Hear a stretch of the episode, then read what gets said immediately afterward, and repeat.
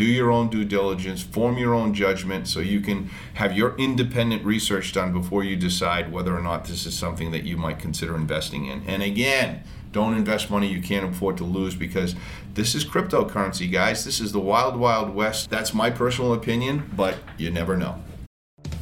Are you ready to turbocharge your financial IQ? Hey, friends, my name is Murray Miller, and I want to welcome you and your family to the Family Business Podcast, where every episode is designed to keep you focused and on track to live a life free of financial stress, worry, and fear. Would you like to know the exact powerful money strategies that not only our immediate family has implemented, but also our extended family of thousands and thousands of people around the world? Well, then let's get on with it and let's begin building a financial wall around your family.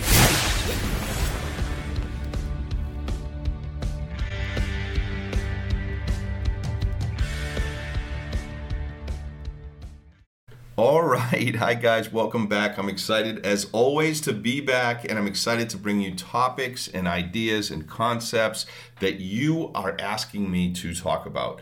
Anything that has to do with financial and it has to do with residual and it has to do with building your financial future and building that financial wall around your family, I want to talk about it.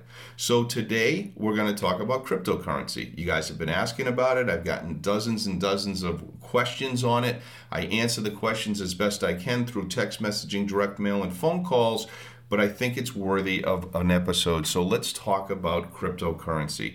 Is it a scam? Is it legitimate? What just happened with this whole thing with FTX. We're going to talk about all of it. I'm going to go through the definitions of cryptocurrency from a textbook standpoint. Then I'm going to talk about the real world and I'm going to talk about some of my opinions, what I'm personally doing myself, so you can make some decisions for yourself whether this is something that you want to pursue in the future. So let's go right in. Cryptocurrency. What is it?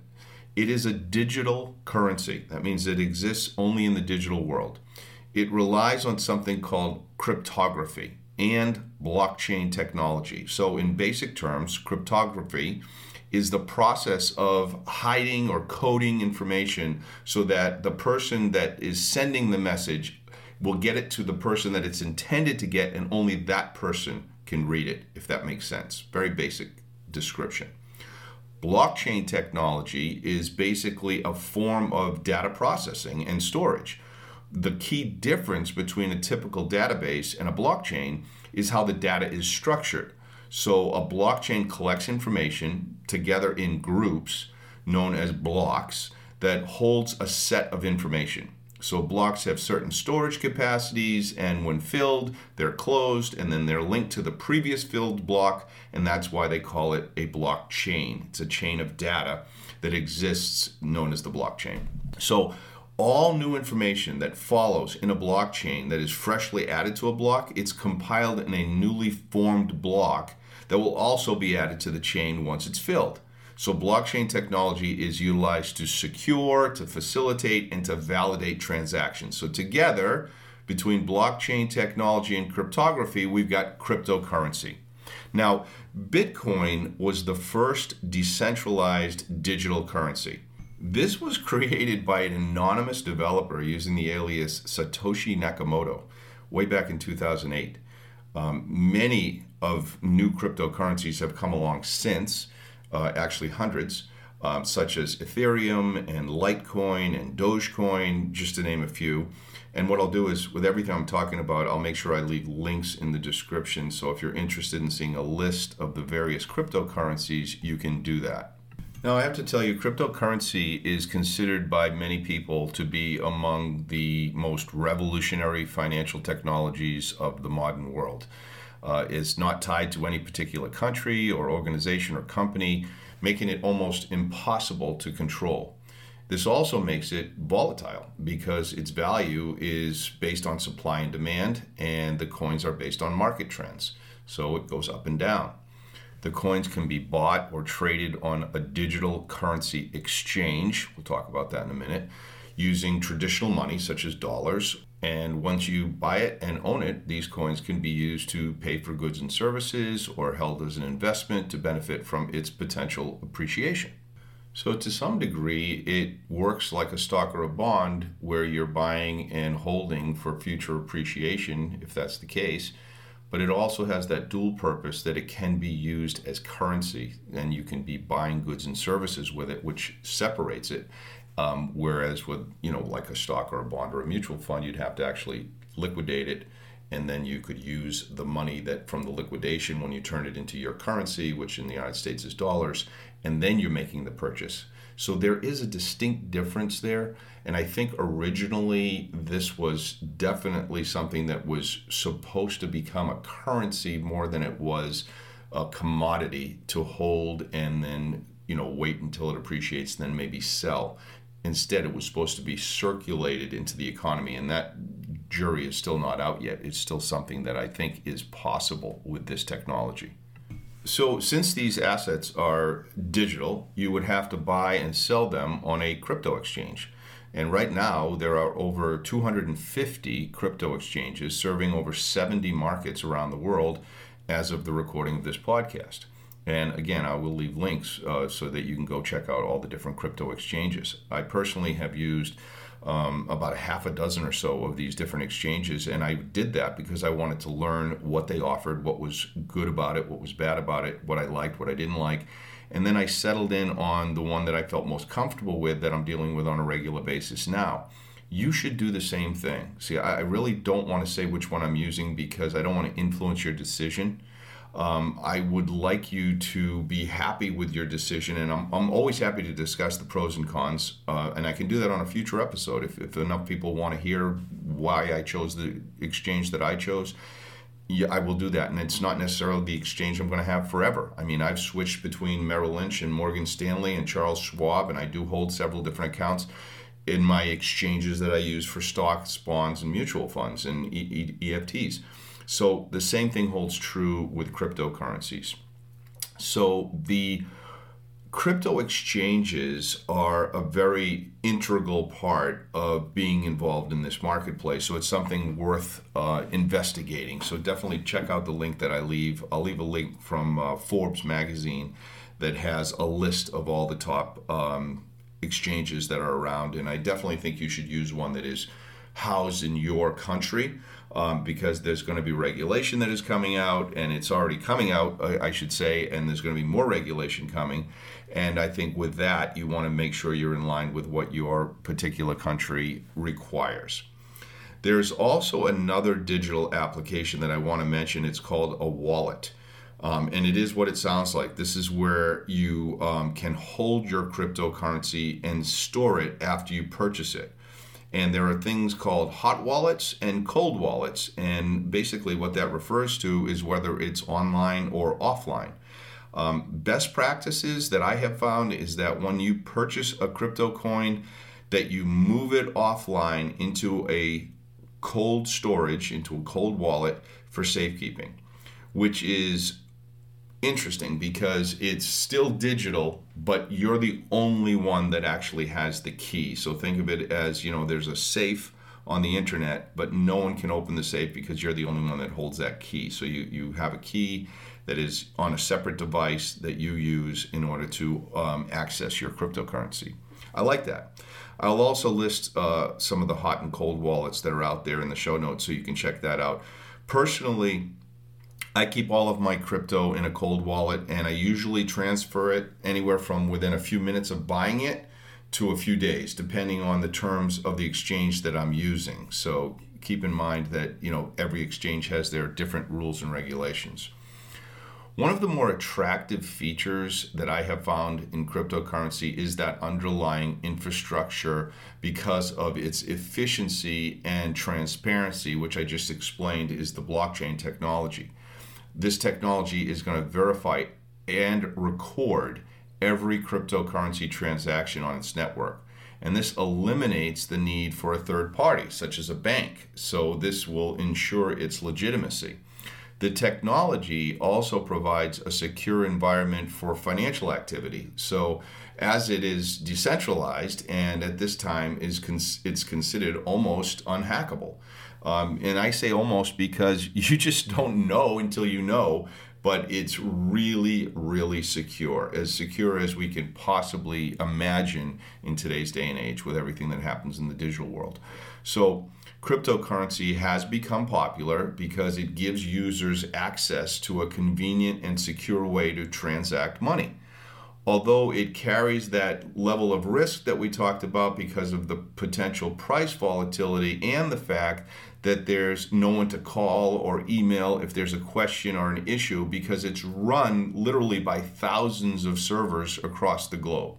And even with that, more and more people are still taking the plunge due to the potential for appreciation and to avoid dealing with centralized organizations for all of their financial activities, especially in light of the impending rollout of CBDCs. I'm going to talk about this in just a second. CBDCs are happening as we speak. And I'll go through what that means and, and how that's going to affect you in the future. However, in light of all this excitement, there comes some darkness. And as oftentimes in life, there's always something, there's there's bad actors in everything. And let's just discuss this because it's important we get it out there. Just a few months ago in November, a large crypto exchange called FTX was founded in, I believe it was May of 2019. It just filed for bankruptcy. And unfortunately, a lot of people lost a lot of money. The company was founded and run by a young man named Sam Bankman Fried. His name's kind of become synonymous with, um, you know, the whole crypto market right now. And he was at one time he was being dubbed as like this, the new Warren Buffett. You know, he was on the cover of Forbes and Fortune, and this guy's brilliant. As it turns out, at the very minimum, there was some very sloppy bookkeeping and accounting taking place with everything that he had created, although it was great. And, you know, it's now being investigated for fraud and everything else that can possibly have gone wrong with it.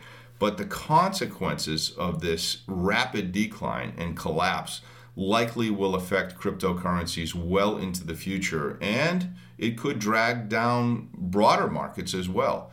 This is clearly demonstrating arguments for regulation because no one saw this coming. Uh, you know, this was something that, you know, was one of the largest crypto exchanges on the planet and now it's gone. You know, just just 10 days it went from everything to nothing. So we have to know that there is potential volatility and it it wakes us up to the fact that there are humans behind all this digital currency in the world of uh, stocks and bonds and ETFs and mutual funds, this wouldn't have been such a big deal if a company the size of this company, which was carrying somewhere around $8 billion, um, was to go bankrupt. And that may sound crazy because 8 billion sounds like just a ton of money. But when you look at brokerage firms like Merrill Lynch or Charles Schwab, that are managing between three and a half and seven trillion dollars respectively, which is obviously mammoth. Um, this is not as big as you know what it could have been if it had, had gone longer. So this exposed some things that we actually needed to have exposed so that we could fix them cryptocurrency is brand new. I mean, it started in 2008. I said way back in 2008 when I started this podcast, but man, that that's not that long ago when it comes to money, right? How long has money been around and we've been using it to trade for goods and services? Nonetheless, FTX filing for bankruptcy is a wake-up call for the crypto industry because one reassuring thought that I have is that when I do business with a brokerage firm and you know I'm doing my 401k or my IRA or anything like that, I know that this brokerage firm is under the watchful eye of the government and the regulations that the government puts on it with my funds. So any investor feels comfortable with that. There are many regulations, not to mention uh, regulatory agencies, that are intended to reduce the risk of brokerage failure. That would be uh, organizations such as FINRA and the SEC and the SIPC, which all have varying degrees of protection set up to help us in the case of insolvency. For example, the U.S. Securities and Exchange Commission, the SEC, has something called the Customer Protection Rule, which requires firms to segregate client assets from firm assets. Assessing the money in client accounts would be committing fraud. Another SEC regulation called the Net Capital Rule says that firms must keep a minimum amount of liquid assets depending on their size. FINRA, which is the Financial Industry Regulatory Authority, regulates and monitors firms for compliance with these and other regulations. The Securities Investors Protection Corporation, the SIPC, protects clients' cash and securities, such as stocks and bonds, that are held in brokerage firms that are having financial trouble. The SIPC will protect up to a half a million dollars in cash and securities and up to $250,000 in cash. These are really good things for the average person to have as a backup if something happens and, and, and, a firm mismanages their accounting and their funds or commits fraud because they're going to be caught and it's going to be covered. In addition, many firms have their own supplemental insurance as well because they want to be competitive and they want to cover themselves, which covers us and, uh, covers client assets in the event of financial failings. So, regardless, since we know from history it can happen, as evidenced by firms like Lehman Brothers and Bear Stearns, these are giant companies that went bankrupt. It's times like this where these regulations provide a much needed safety net for the investing public. And your priority is to be a diligent investor. You know, no one is ever going to care more about your financial health or security more than you do. And it's always your job to do your own due diligence with your own money, whether it's in a bank, a brokerage, or a crypto exchange. You want to make sure you know what the rules are.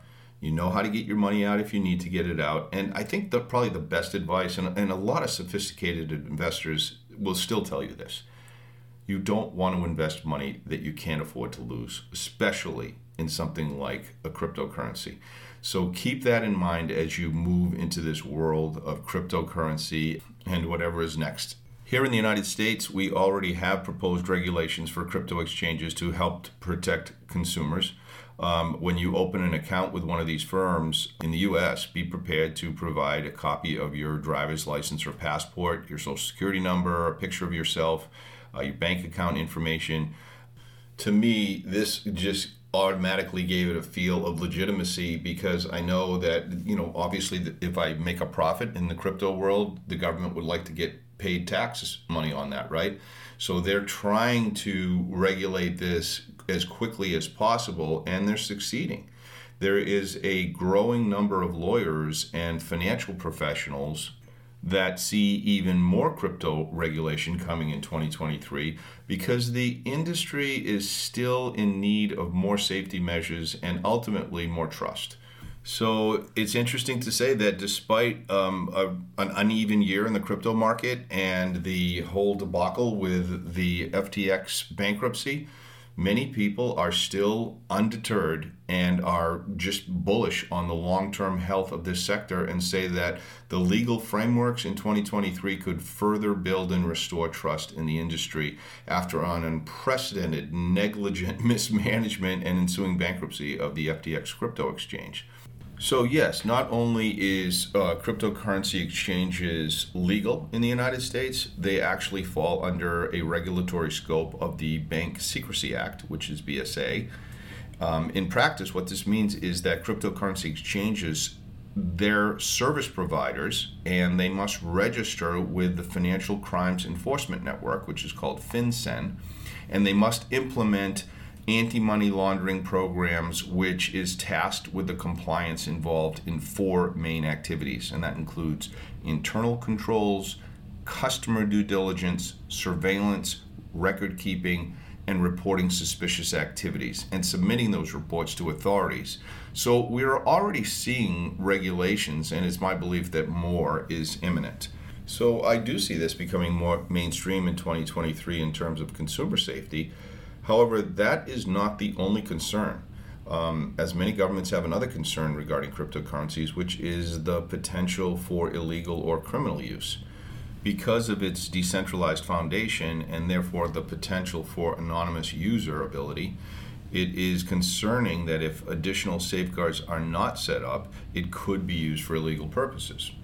Governments are well aware of the potential pitfalls, and therefore legislation is being developed and implemented in many countries to provide guardrails and to essentially keep this new financial currency from being completely misused. Um, to me, it's similar to the battle that is being fought with our current form of currency, the fiat currency system, which also has varying degrees of illegal misuse, as we are all aware of.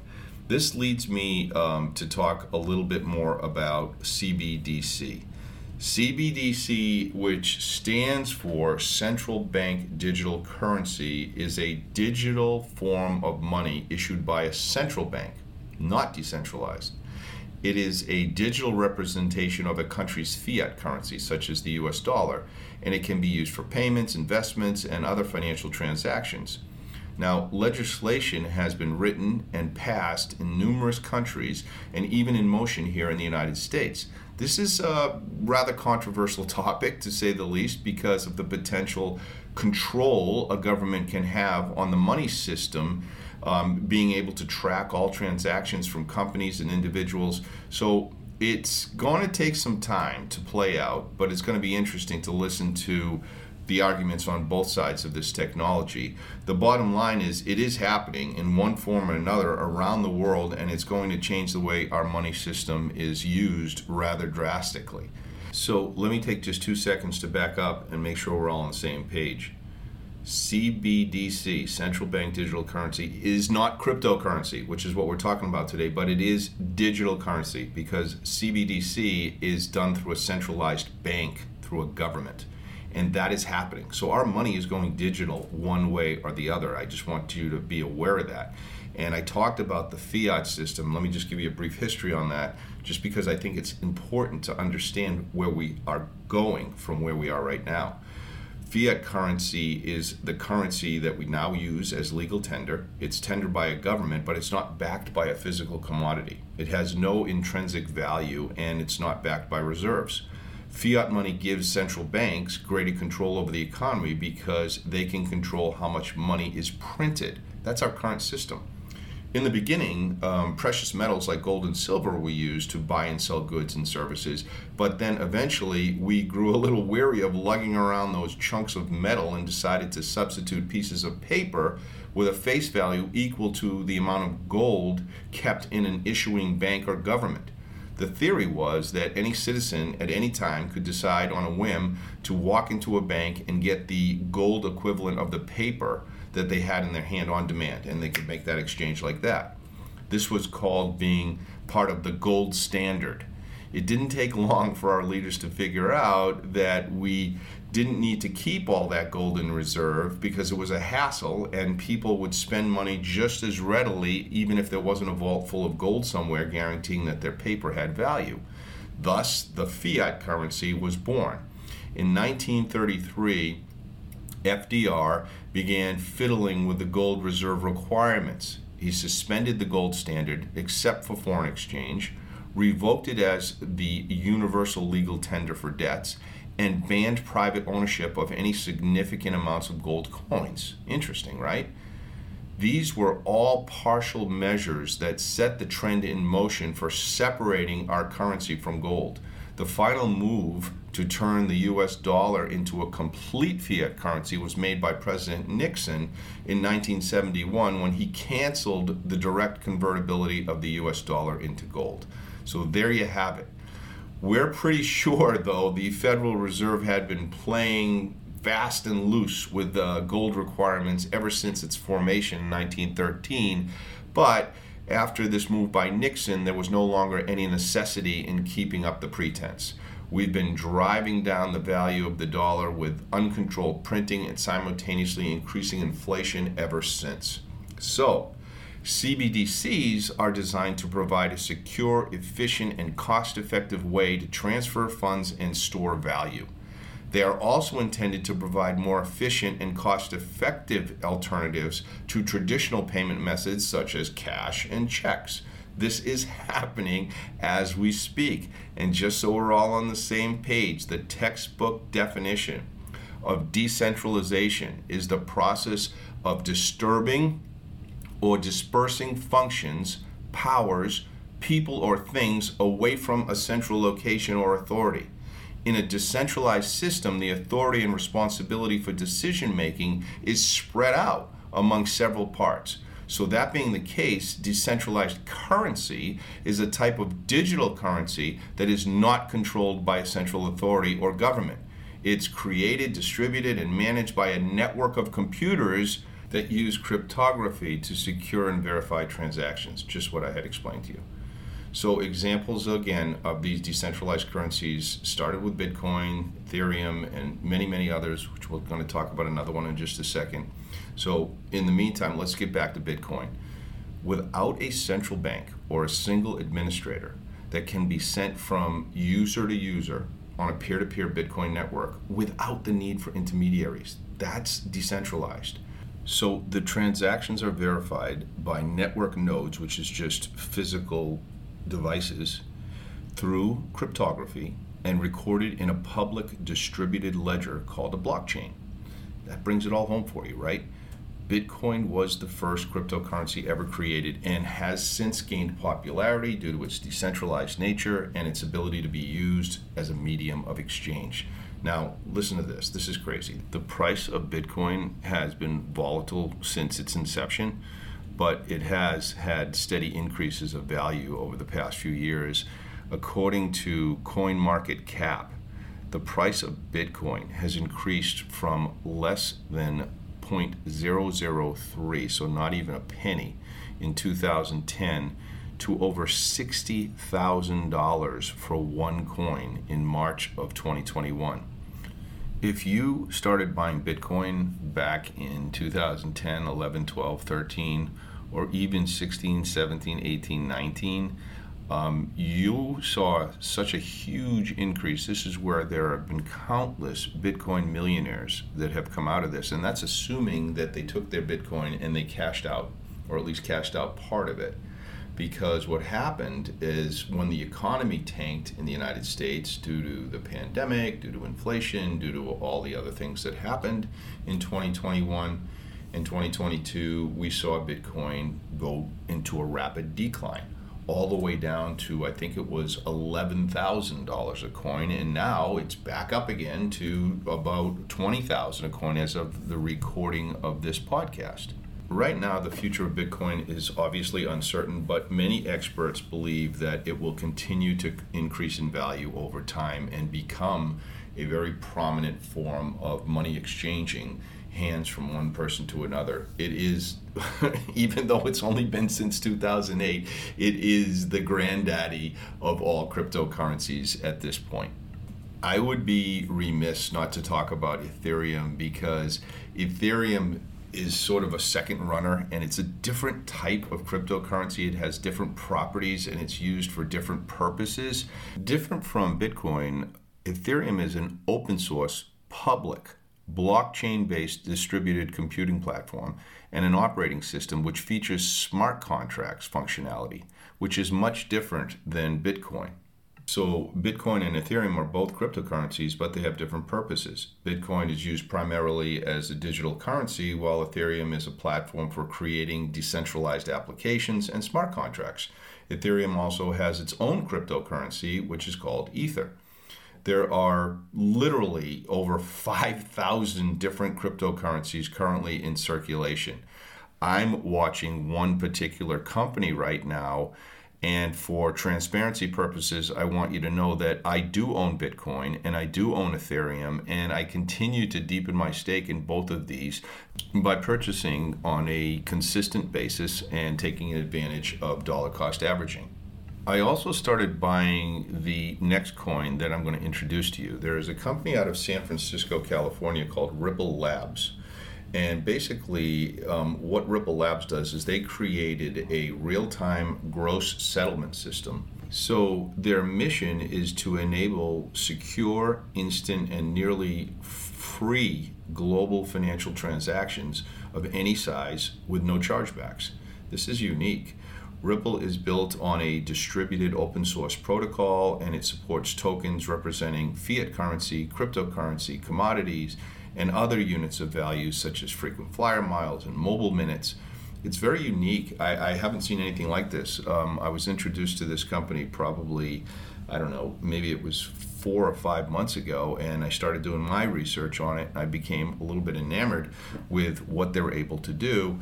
So I started following some of the people that were blogging about it and were podcasting about it and YouTubing about it. And I like it. I mean, I think that it's got something that is rather unique.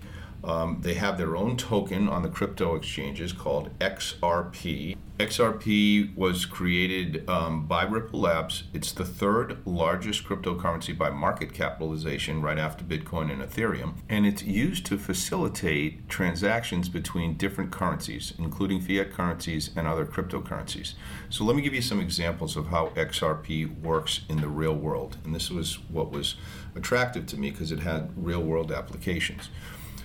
Ripple Labs technology is used by banks, it's used by financial institutions, and it facilitates those cross border payments, international payments. For example, Santander Bank of the UK uses Ripple technology to enable customers to make international payments in seconds rather than days. Ripple Labs technology is also used by companies to facilitate payments between customers and suppliers. For example, Microsoft uses Ripple's technology to enable customers to pay their pay for their products or services in real time. Ripple's technology is also used by companies to facilitate payments between customers and merchants. For example, Amazon uses Ripple's technology to enable customers to pay for their purchases in real time.